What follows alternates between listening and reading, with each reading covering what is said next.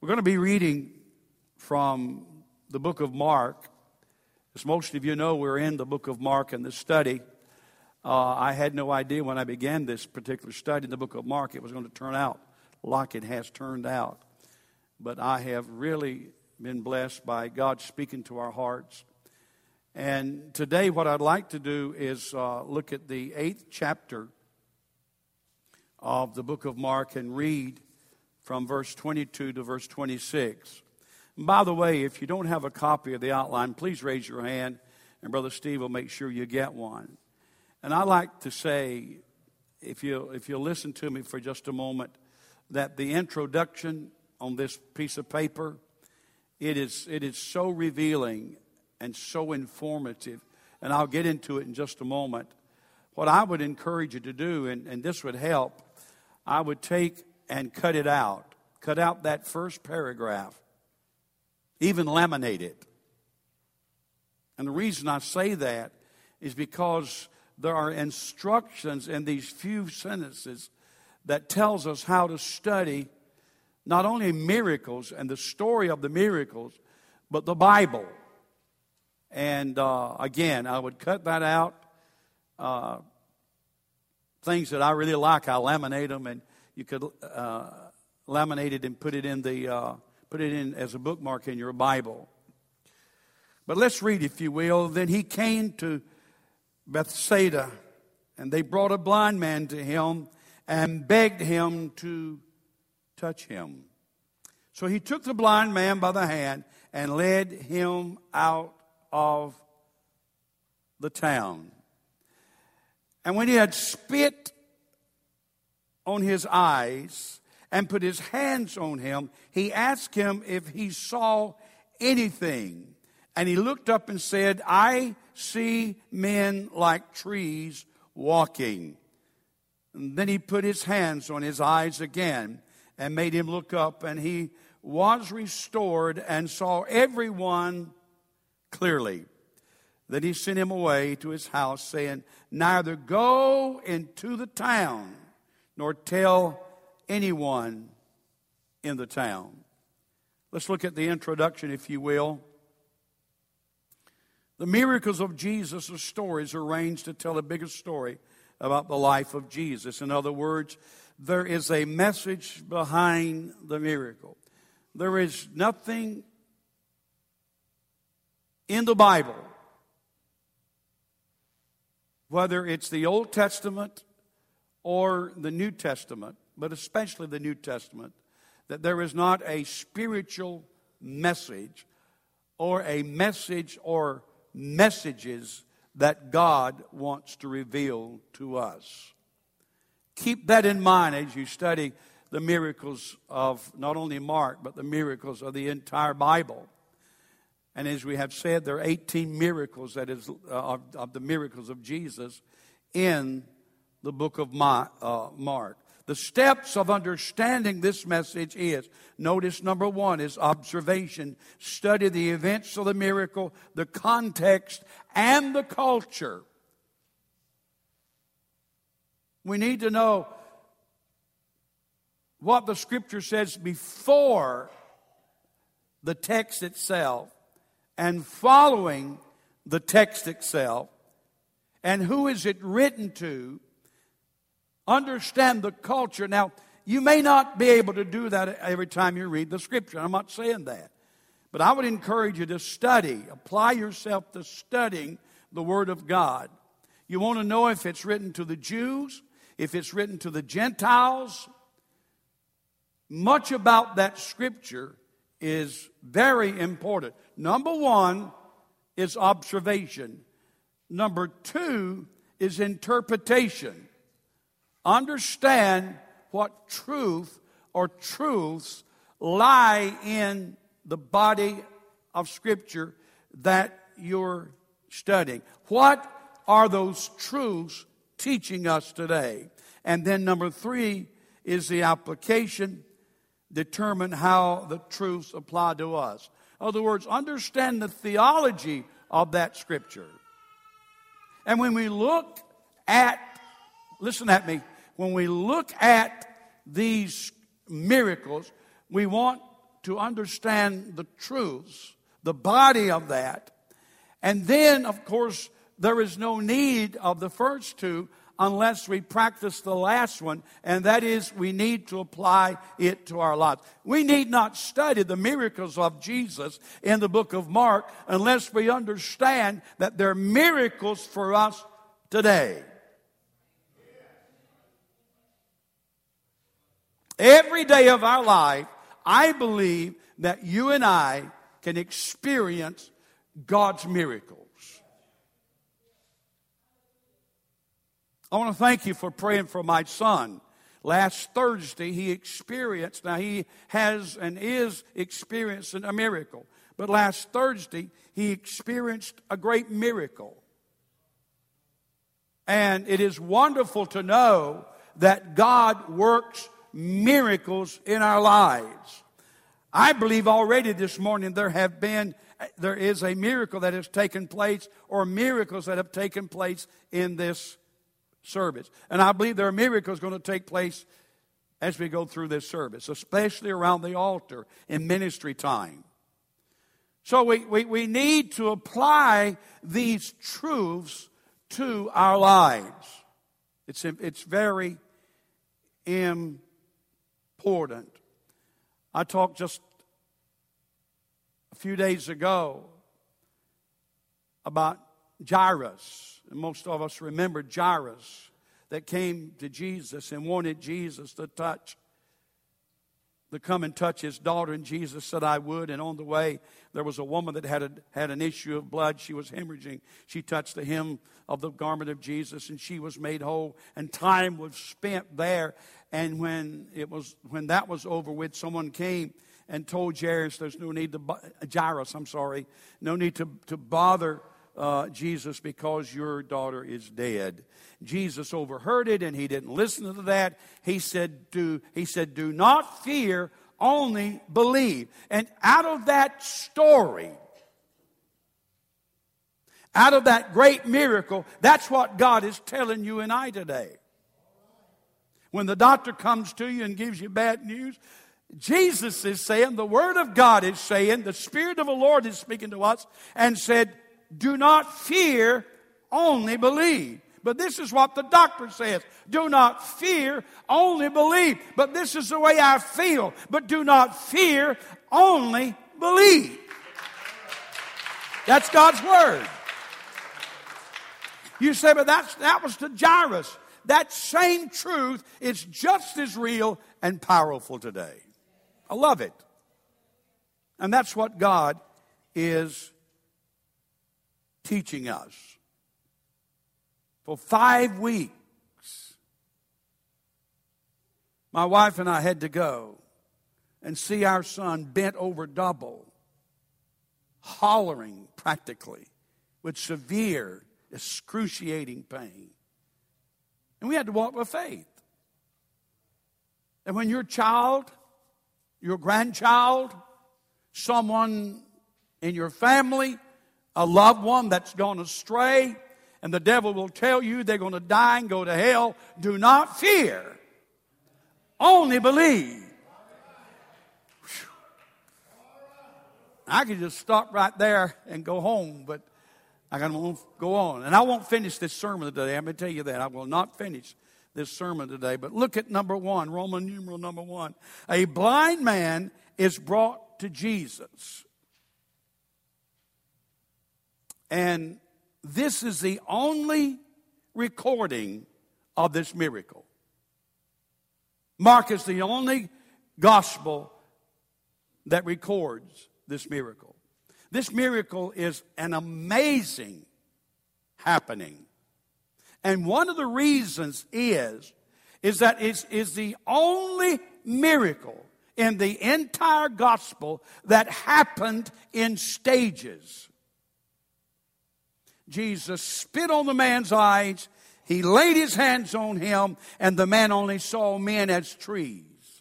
Well, one thing about it, I think that he had been, he had been able to see at one time because he recognized men. We don't know what happened that caused him to go completely blind. So, they brought this man to Jesus, I, I, I have listed here four, four ways that we are introduced to Jesus. Notice, men arrive to Christ by many different processes. Number one, one is found by Christ himself. Number two, or B, another comes to him. Number three, another is born by four. And we talked about that recently. Number five, this blind man is led to Jesus. So either Jesus finds you, or you find him, or someone else will bring him, several will bring you to Christ, or you'll be led to Christ by others. It, it, it, it's, it's important.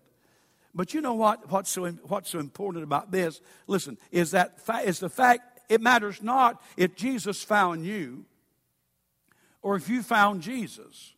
You could, you could find Jesus in a tent revival. You can find Jesus at an altar at a church. You can find Jesus in your bedroom, in your kitchen at home. You can find Jesus riding down the highway. Or you can find Jesus in the backseat of an old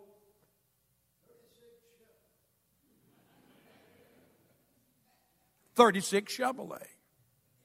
Doesn't matter where you find him, doesn't matter how you got there, get there. Doesn't matter who brought you, and that is important. But we need certainly to find Jesus. Notice what Jesus did. He took this man to a solitary place. He took him by the hand and he led him outside of the town. Why? Why did Jesus lead the blind man away from the town? Look, look at some things I have. Lit. I, I, think it's a spe- uh, we speculate, but I think this is pretty much some of the things that I believe are the reasons why that Jesus took this blind man outside of town. The Lord takes him by the hand and isolates him from disturbing influences. We let too many things influence us and disturb us. And it matters not if it's the heat, or if it's the cold, or if the service lasts too long, or the preacher is dull, or the singing is not what we want or the songs we would sing, or the telephone rings. Jesus took him away from the distractions. It's important. Number two, he took him away from everything that would hinder. There were the Pharisees that always gawked. There were the people that all they wanted was miracles. And so Jesus says, I'm getting you out of here. And he took him away. Our best from the Lord requires the consecration of the heart. In other words, we're not going to receive anything this morning as long as we're counting the blocks on the side of the wall. As long as we're thinking about that drumstick we're going to eat when we get out of here as long as we're thinking about what we did yesterday or what we've got to do tomorrow. I believe that the devil will try everything he possibly can to distract us from receiving from the Lord. And we must do things to be able to concentrate on what God would have us to do. May, I love this, number four. May our affections be led out of town and centered in Jesus Christ. Whatever it takes.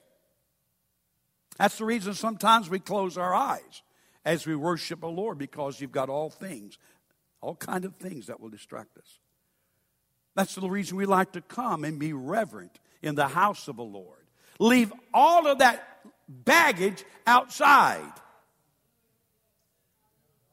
So he took him outside of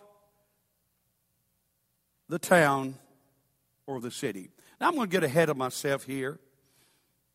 And I'm going to tell you one reason that I believe that Jesus took this blind man outside of the town. I think these come into play. I really do.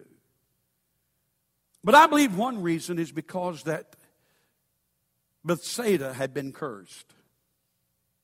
Look at Matthew chapter 11, verses 20 through 24. These are woes that are pronounced on impenitent cities. Then he began to rebuke the cities in which most of his mighty works had been done, because they did not repent. And he said to them, Woe to you, Chorazin! Woe to you, Bethsaida!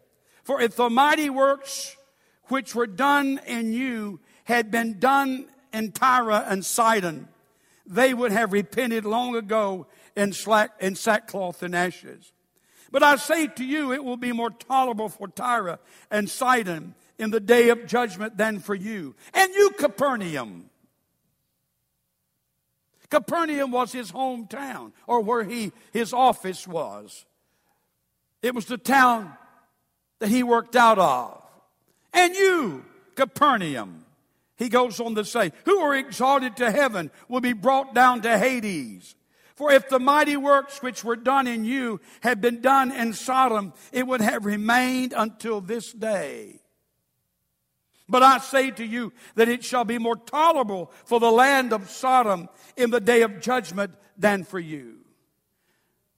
That is, that is amazing to me. That, that those words of Jesus Christ to these three cities are amazing to me. He compares Bethsaida and these cities, or he compares Bethsaida and Chorazin to Tyre and Sidon, which were Gentile cities. He compares them and he said, Listen, and if you look at the map, I don't have this map, but I have a map that shows where these cities are. You can't see them probably from here. But this is, this is Israel. And this is the Sea of Galilee at the top. And up around the northern, eastern, western part, next to Galilee, is Bethsaida, Chorazin, Capernaum, and uh, Chorazin. And that's where Jesus' ministry was. That's where he preached. That's where he performed miracles. For three and a half years, these towns had experienced a great move of God. And then, of course, Capernaum, where he operated out of and he ministered out of, his hometown. And he says this to them. Can you imagine Jesus saying, it's going to, me, to be more tolerable for Sodom, a town that fire and brimstone fell on, than it is going to be for Capernaum? Other words, homosexuality, immorality, evil. So evil until God allowed fire and brimstone to remove Sodom and Gomorrah from off the face of the earth. And yet he looks at Capernaum, where he dwelt and said it's going to be more tolerable for Sodom than it is for Capernaum. There is something to be said about being exposed to the light of the gospel and rejecting it. And we take it lightly. America is indifferent to the Word of God. America has rejected the Word of God. There are, there are over 300,000 Protestant and Christian churches in America. There are over 700 churches in Durham, North Carolina, on every street corner, and we reject it. You say, What happened? What happened to Bethsaida? What happened to Chorazin? What happened to Capernaum? I'll show you what happened. I want you to notice.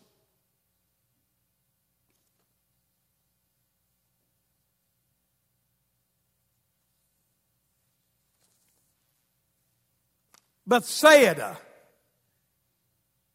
is judged and gone. The next one. Capernaum is judged and gone. Chorazin, that's where they were, is judged and gone. There's one town up in that same area where Jesus was, but Jesus never pronounced judgment on that particular town. It was Tiberias. Look here. Tiberias never one time was judged. Tiberias is not gone.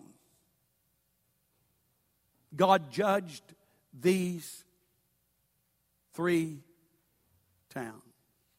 You know, as I studied, and I believe this is one reason that God said, or God took the blind man out of the city of Bethsaida. And he told him, don't go back to that town. In other words, they've had the light, they've rejected the light, judgment has come upon them, and they will be no more. Now, I believe that God, as He did in Bethsaida, He blessed the blind man. I believe that God will bless individually when a nation or a city or town rejects God and they are judged. Doesn't matter. I believe an individual, uh, an individual, I believe a church can have revival no matter what goes on around them if they meet the condition for revival. And that's what he did. He healed this blind man, but he judged, he had judged Bethsaida and said, You stay out. Now, I know he told him to go to his home, but he said, Don't go back to that town. It's been judged. I begin to think about America. As you study end time prophecy, did you know that America is not mentioned in end time prophecy. There is nowhere in Daniel, Revelation, Ezekiel, America is not mentioned in end time prophecy. Is America judged? Is it gone? Greg Laurie, he's a pastor in California. He gives three reasons why America, why America is not mentioned in end time prophecy. Number one, it has experienced, and God forbid, an atomic bomb attack. Maybe not Russia, maybe not China, but some rogue nation. What are we dealing with right now? Unless you have your head in a hole, you know what we're dealing with right now. Iran is looking to develop a nuclear bomb. You said, Oh, but we've negotiated, they're not going to do it. Not, don't you dare believe that. Now, I hope this does not happen. I trust it does not happen. But is America not mentioned because she has rejected God because she has had a great opportunity to serve God, but she no longer serves God. America is no longer a Christian America. I hate to say that. That's one thing that could happen. Or perhaps this has happened. America, because it has sunk so low morally, It has lost out spiritually, economically, socially, in every way until America, and I believe this could happen, becomes a third, fourth, or twelfth world nation. And she's no more. Now, us folks, Americans, we don't like to hear that because we are the number one and have been the number one nation for many, many years. Either an atomic bomb attack, and she's wiped off the face of the earth, much of it. She stooped so low, it wouldn't take much for the, for the stock market to do worse than it's done this week in four years. It's the Lord's, it's been in four years. I'm not, listen, listen, please, if you, if you know me, I'm not a pessimist, a hope preacher, doomsday preacher. But if God rejected and judged Bethsaida because they had the gospel exposed to them, Chorazin because they had the gospel and the miracles exposed to them, Capernaum, which Jesus Christ, the Son of God, lived there, and they rejected him as a whole. If he judged them and they were and then no more, America was and is no more because of that. But the third reason he gives, of course, I was talking with Carol Ash the other day, and she gave me another one, which I, I really like. Perhaps the states have succeeded from America. Did you know right now, listen to this, did you know, and I believe Texas would probably be the first one to do it. Did you know right now that Texas is, with, is withdrawing billions in gold from the bank in New York and putting it in the banks in Texas? That'll make you think. I don't know. I don't know. But the third reason he gives is this that, revi- that America experiences a revival. Hallelujah. And millions of people are saved and ready for the rapture. And the rapture takes place. I'm not talking about the whole nation going to heaven in the rapture, but I am talking about a fourth of them and because they're the people that makes a difference. And so when this takes place, America, the folks are gone. And she is no more as far as being. Can you imagine if a quarter, if, if, if 78 million people 78 million people got saved and were, or were saved, and the rapture took place, and instantly we all went home. Airplanes falling out of the sky. People supposed to show up for work and they didn't. Babies going out of the cribs. Oh, hallelujah. Moms and dads and sons and daughters that go to church and serve God, they're gone. And the, and the CEOs, hallelujah, and those that run the banks and those that operate the, the whole country, they're gone. And we're wondering what's happened. They're gone. Hallelujah. Clap your hands on that. I like that one better than any of them.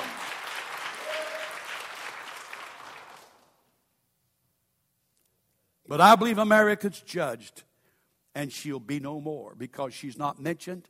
You take many, whether it's Russia, whether it's China, whether it's Iraq, whether it's Iran, many of the nations are mentioned in end time prophecy. In Daniel, especially in Revelation, but America is not mentioned. She is not important anymore.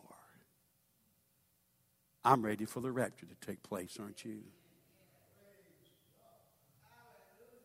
Don't you think that America has been exposed to the gospel like no other nation has been exposed to the gospel?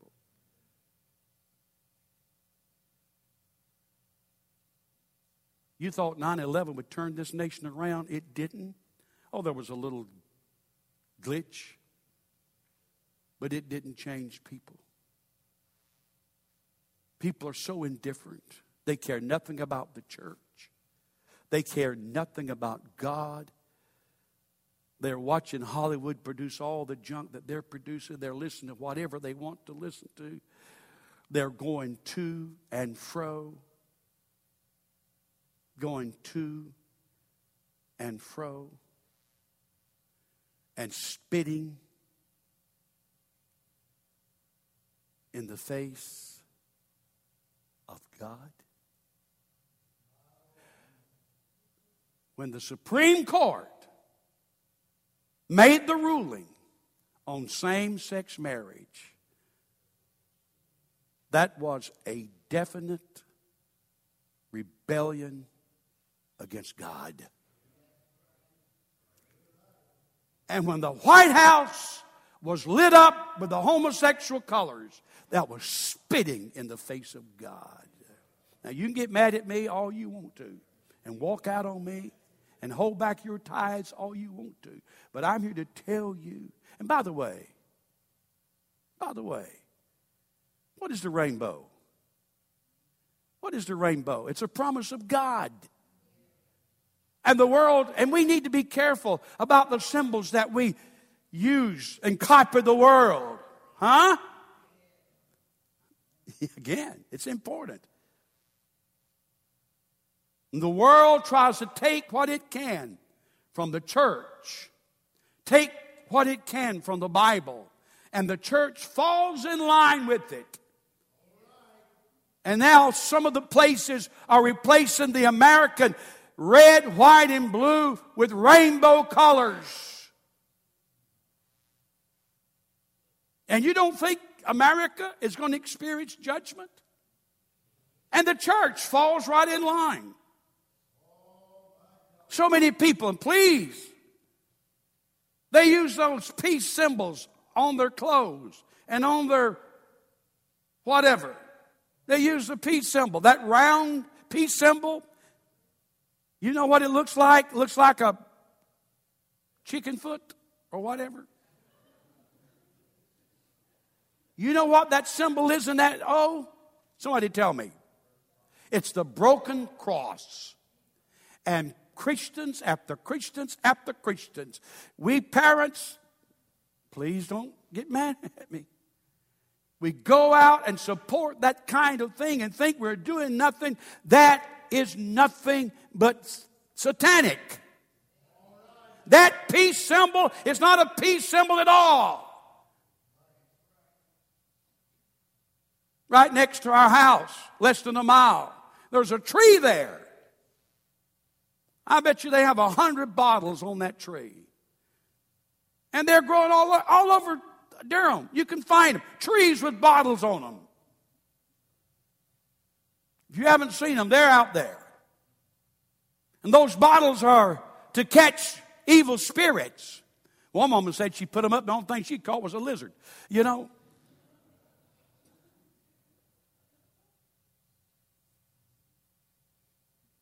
And we'll go out. I, I hope, and if you've got bottles on your tree, and when the wind blows, that sound that those bottles makes, that's the demon or the devil trying to get out of those bottles. And then you'll see stacks of stone all over. They're all over there. Right behind my house, less than a hundred yards, there are stacks of stones.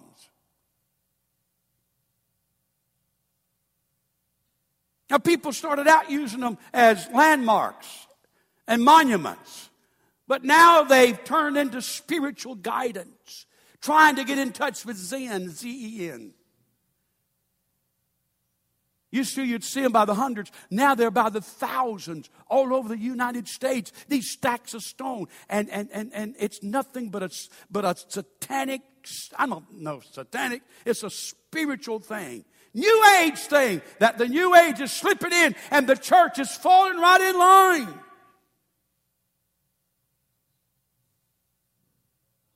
I know I've quit preaching a long time ago and gone to meddling, but I'll tell you what, the church needs to stand up and stand up for the right and stand up for faith in God and, and for holiness and purity, not immorality. It's time for the church to reject what, listen, the Bible says, and I know we preached this years ago, but you don't hear it anymore.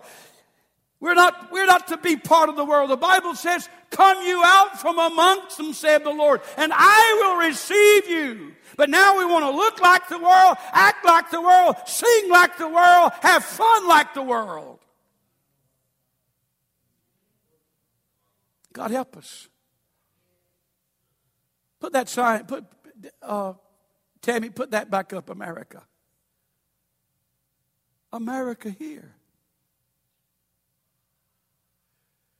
Does it bother us? Does it bother me? Am I concerned? Is Jesus saying, don't go back to that country? There's not a Tuesday morning at 9:30 that we meet on 9th Street that there's not somebody from another country that has come to this country as a missionary.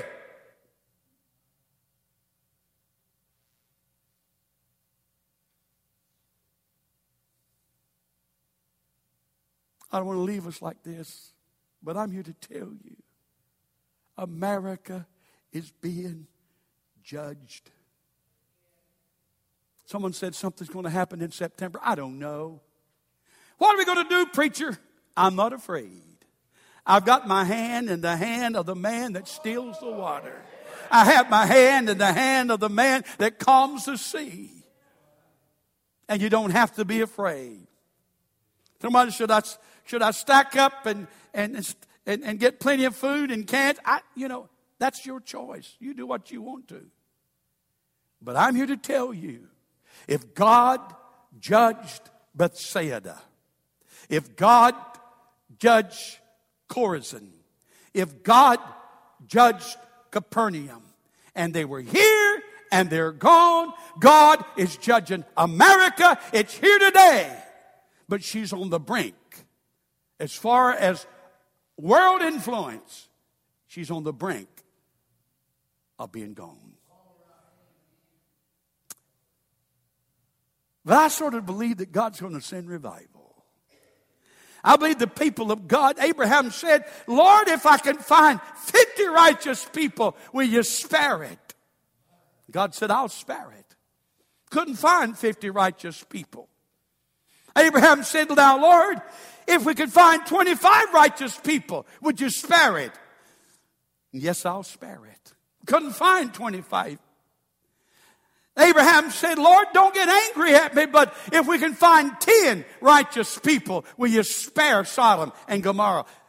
Couldn't find 10 righteous people. I believe he got down, if I'm not mistaken, to five. If you can find five, will you spare the city? Yes. Even, even Solomon, I mean, even Lot, rather, had vexed his righteous soul by being in that city.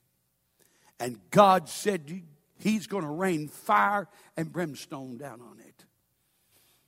Somehow I feel like there's more than five righteous people in America. Somehow I feel like there's more than 50 righteous people in America.